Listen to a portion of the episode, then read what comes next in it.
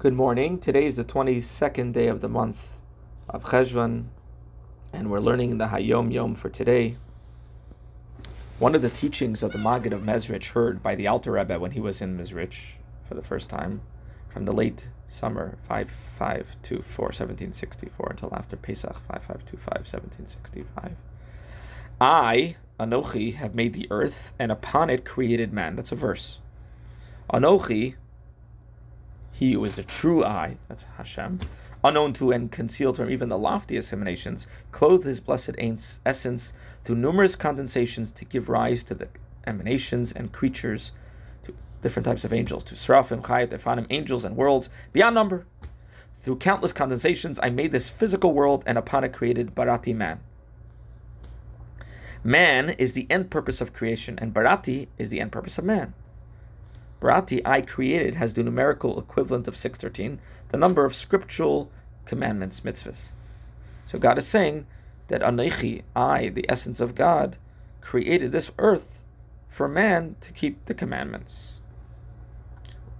A place where we see how God, that person's keeping of the commandments is much higher than even the spiritual levels, we can see by the following quote that the, as the book of Pardes quotes Sefer HaBahir, said said the attribute of chesed, kindness, before the Holy One, blessed be He, Master of the universe. Since the days Avram has been on earth, I have not been, had to perform my task because Avram stands in service in my stead. Because Avram, a soul clothed in a body, occupying himself with hospitality to strangers as means of disseminating the idea of God in this lowly world, is actually on a higher plane and level than the attribute of the kindness of Atzilut.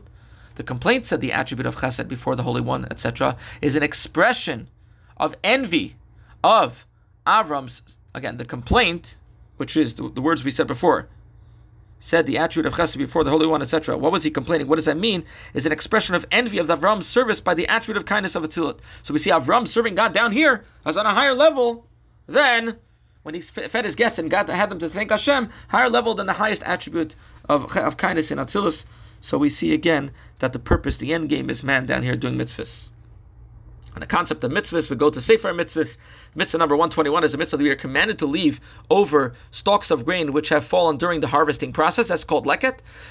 212th prohibition is the negative side of it. That is that we are forbidden from taking for ourselves the stalks which fall during the harvesting process. Rather, they must be left for the poor. Another mitzvah by vineyard, the 123rd mitzvah is that we are commanded to leave over for the poor those remaining poor quality grape clusters which are normally left in the vineyard during the harvesting process. These are called olalot. That's the. And the negative side, the 212th prohibition that we are forbidden from completely harvesting the vineyard, a vineyard. In other words, you have to leave over some of that. Uh, and a halacha, when you make the kiddush Friday night, we should look at the candles during the kiddush. This blesses us with for our eyes for good eyesight. Uh, thought relating to the redemption Mashiach, known as the Messiah, is uh, basically the long awaited Jewish leader who's going to usher in the era of world peace and godly awareness. The, the, Jewish Messiah is a human being, a descendant of King David, who will lead the Jewish people back to the land of Israel where their service of God will, will be able to serve God in peace and also leading the nations of the world in attaining an understanding of the Creator. Mashiach, Messiah, will also rebuild the Holy Temple of Jerusalem, establish an era of peace and prosperity that will endure forever. May it come speedily now. Amen. Have a wonderful day.